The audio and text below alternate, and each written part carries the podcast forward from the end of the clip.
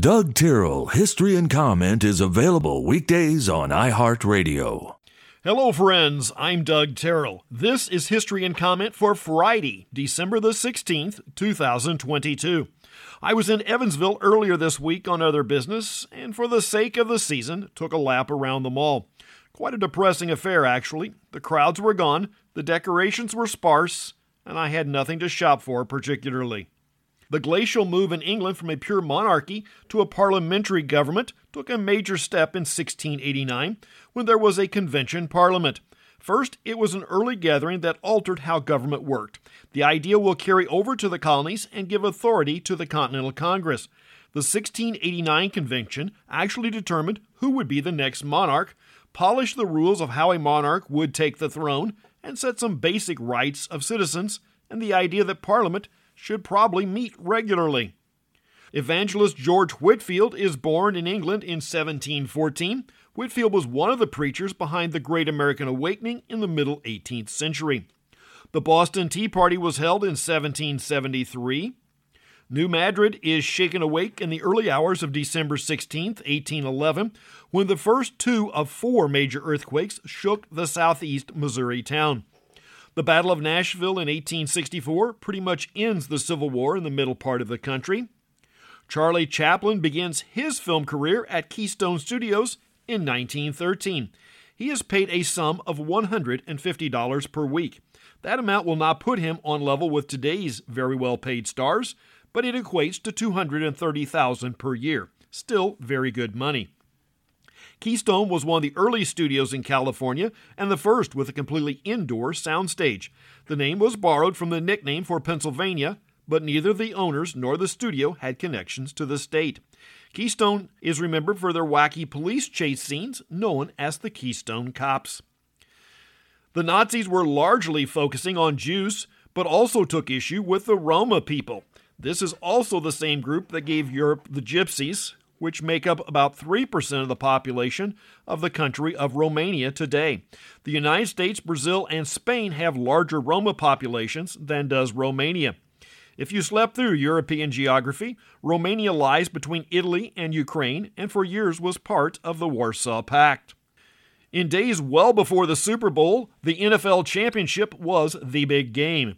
In 1945, it is played at Cleveland Stadium. Cleveland beats the Washington Redskins 15 to 14. At the time, Cleveland was the Rams. This will be their last game in the city before moving to Los Angeles. Then to St. Louis for 10 seasons and back to Los Angeles. That makes them the most mobile team, having moved four times. The Raiders are trying to break that record. The first White House press conference is held in 1953. Eisenhower is president, and 161 reporters are present. The light-hearted film Chitty Chitty Bang Bang premieres in London in 1968. Almost as long, well, not really, but still extremely long for a record, Don McLean's anthology of the Buddy Holly airplane crash is the eight minute recording American Pie. It's released on this day in 1971. The Miami Dolphins become the first undefeated NFL team with a record of 14 0 0 in 1972. There have been some close calls, but Miami remains the only team to accomplish the feat. It is more difficult to pin down, but it appears there have been 11 times teams have lost only one game a season. We are obsessed with winning, but recall that a 300 batting average is very good. The best overall record goes to the Green Bay Packers, also one of the oldest teams in football. Their record is 782 wins, 581 losses, and 31 ties through the end of the 21 season. That is 572. They are 5 and 8 so far this year. Ronald Reagan denounces President Jimmy Carter's recognition of the People's Republic of China in 1978. Reagan is out of elected office at the time, but is a vocal force in the public debate and had a daily radio show that ran from 1976 to 1979. There we can see the framework that would become the Reagan presidency unfolding quote, a vision of faith and freedom that would restore Americans' confidence in themselves and their country, reignite the nation's engines of economic progress, and initiate a winning policy in the Cold War, end quote.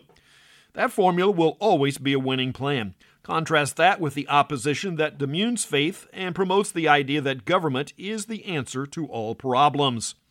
Again, we can quote from Reagan the most feared words in the English language I'm from the government, and I'm here to help you. There was a phrase that floated around, most likely a tidbit from the anti war movement in the 60s kill a commie for Christ. While that is pure sarcasm and well out of context, the current administration is so far off the left edge as to be completely scary. I'm not advocating depriving anyone of basic human rights. Exposing minors to sexual themes is not a basic human right. The president's actions and comments that surround the recent marriage bill that passed and was signed into law should alarm most anyone with more than three functioning brain cells. We are mainstreaming behaviors and deeds that should not be a conversation in polite society and vowing to protect them at all cost from any assault or even civil debate. Folks, we're well past Orwell in terms of newspeak. In the science world that deals with genetics, there is a concept of genetics versus environment.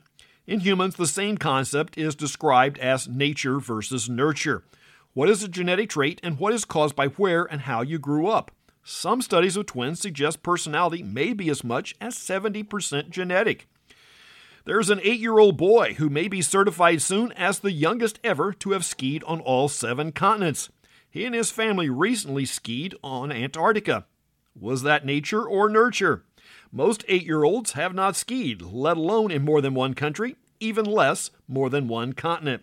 Purely there's a major family effect in play here.